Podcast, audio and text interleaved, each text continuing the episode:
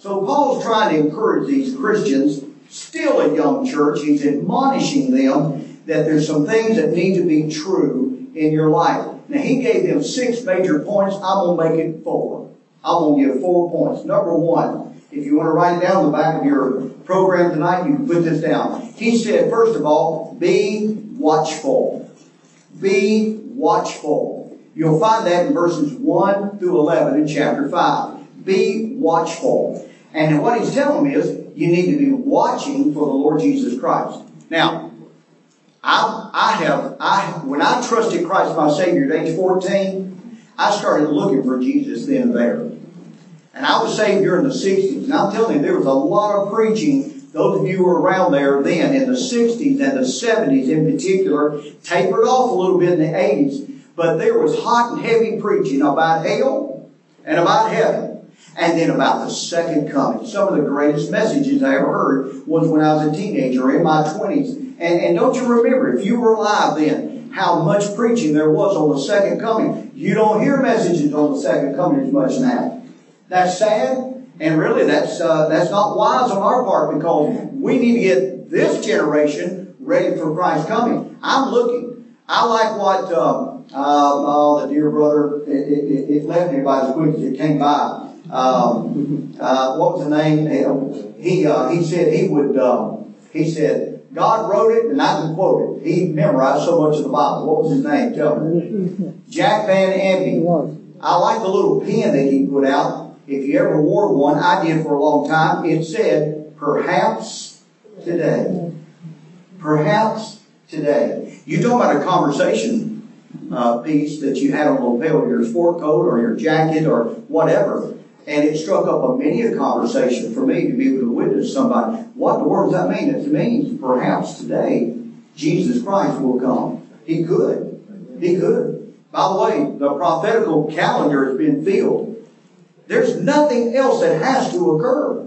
People say, man, it's pretty evident we're in the last days. Yes, we are. We have no idea on the calendar how long that last day will be. But ladies and gentlemen, nothing else has to happen. I think, just like a lot of my predecessors and different people I've heard preach for years, they're thinking that what's, what the Lord is waiting on is just that one more soul to be saved. And when that person walks that aisle, kneels at that altar, and says yes to Jesus, and he comes in, who knows? That may be when the trumpet sounds. And I'm looking forward to it. When will that be? I do not know. I just believe it will be. And that's the way we're supposed to live. And it's interesting the contrast. You can go back and read this passage, it's beautiful. Paul gives some contrasts that take place here. He talks about light and darkness. Aren't you glad that you're a part of the light? Jesus is the light of the world, and we received him. And he brought us out of the darkness. He brought us out of the miry clay and he talks about the lost world, and it saddens my heart. I'm not happy for anybody to die and go to hell. If hell is everything this blessed book tells us is, what an horrible eternal death. In fact, they would be blessed if it was death, permanent death, and snuffed out life. It will not happen. They'll go on for eternity and on and on and on. Why? Because they did not accept. They rejected you know, some people struggle with that, but the truth of the matter is, Jesus Christ has offered us plenty of opportunity to receive Him as our own personal Savior. The gospel is being presented on every corner just about in America. There's no excuse in America. I feel sorry for those countries that not everyone has heard. But you know what? We're getting close. We're getting close to the Word being propagated around the world. And we're getting closer to that trumpet sounding. So he gives that contrast of light and darkness. Then he gives contrast of knowledge and ignorance. Aren't you saddened that people are ignorant of the gospel? That's the reason we believe in missions. I can't go. I might can go on a temporary trip. I've been with uh, Mike and Karen on a trip or two, and, and we've gone to Panama, we've gone to Brazil. What a privilege, what an honor. And then I, I, it's amazing what you see out there, and people uh, just ignorant of the Lord Jesus Christ and following a cult or a false doctrine, and it just makes you want to give more. It wants to make you go more. It wants you to sin more. And so I'm thankful that we have the knowledge. Then there's like that expectancy and surprise. Well, we're not going to be surprised. Oh, we will to a little degree. When that trumpet blows, it's going to like, oh no, now? You're coming now? And it'll happen. Of course, you know, we won't have time to say that. You know what the Bible says? When the rapture happens, you're here one moment, you're gone the next. It's about the speed of a what? Blinking of the eyes. How quick is that? Faster than we can even imagine. And so, uh, we are to be expecting, looking, waiting. And then he compares the soberness with drunkenness. And the truth of the matter is, concerning that, that we are, uh, we're, we're, we're very observant. It's like we're awake and we're watching, but the world is asleep and they don't even know. How sad and tragic. Then number two, he says, be respectful to your leaders. That's in verses 12 and 13. He said, be respectful to your leaders. Paul was admonishing the church at Thessalonica, you guys need to listen to your pastor. You need to listen to the man that's trying to teach and preach the Word of God.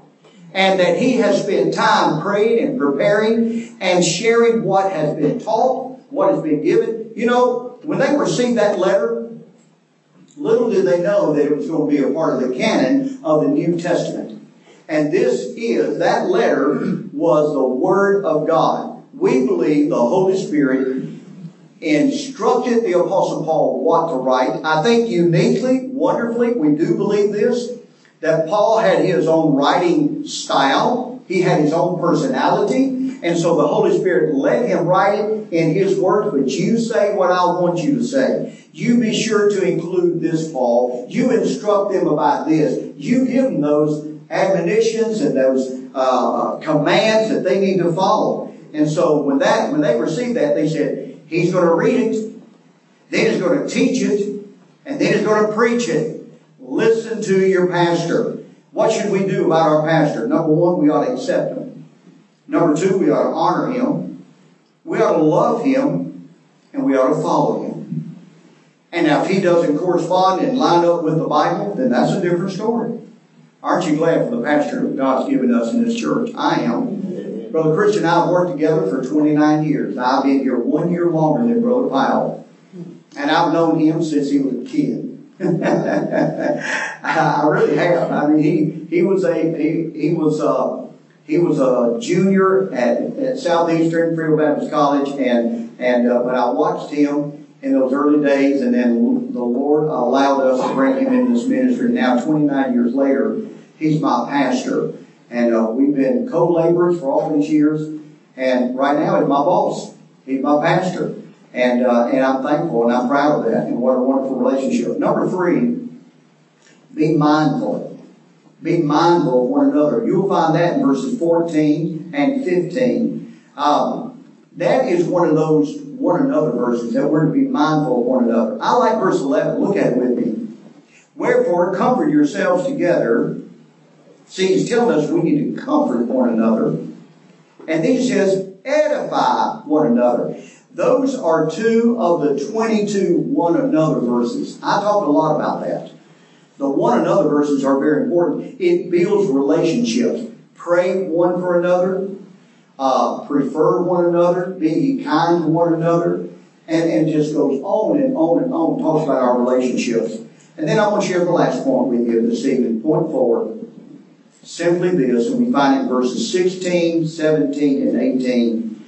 Paul admonishes them that they should be thankful. Be thankful. You know, you don't have to wait on November to become thankful. You don't wait for Thanksgiving Day. Every day I get up and I thank the Lord for multiple, multiple things. And that we are encouraged, we're challenged. He said in verse 18, in everything. You know, I, I'm going to be honest with you. There's some things I can't be real thankful for. I, I just, I guess we need this heat, but I don't like it.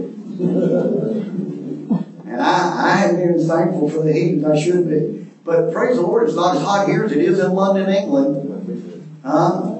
They're breaking records, aren't they, Chuck? It's just, and then there's fires in some part of the city. So it's really hot on that side of town. But he said, in everything, give thanks. For this is the will of God and uh, in Christ Jesus concerning you. There's some things that's occurred in my life. There's some things that occurred in mine and Peggy's life that um, have been difficult. Uh, there's been some things in my ministry that have been very hard and difficult. And there have been times that I walked away and I said, Lord, I don't know how, Lord, I'm saying this, but I thank you. I thank you for the strength and grace that you give me to go through this. I'm thankful for what I've learned and my experience so that I can relate to others that are hurting so I can help them. And so we go through some things that are not easy. And yet we learn to try and find the things that are beneficial to us uh, throughout those things and those experiences. Why? So that we can be a blessing to others. It's all about relationship with one another and pleasing the Lord Jesus Christ.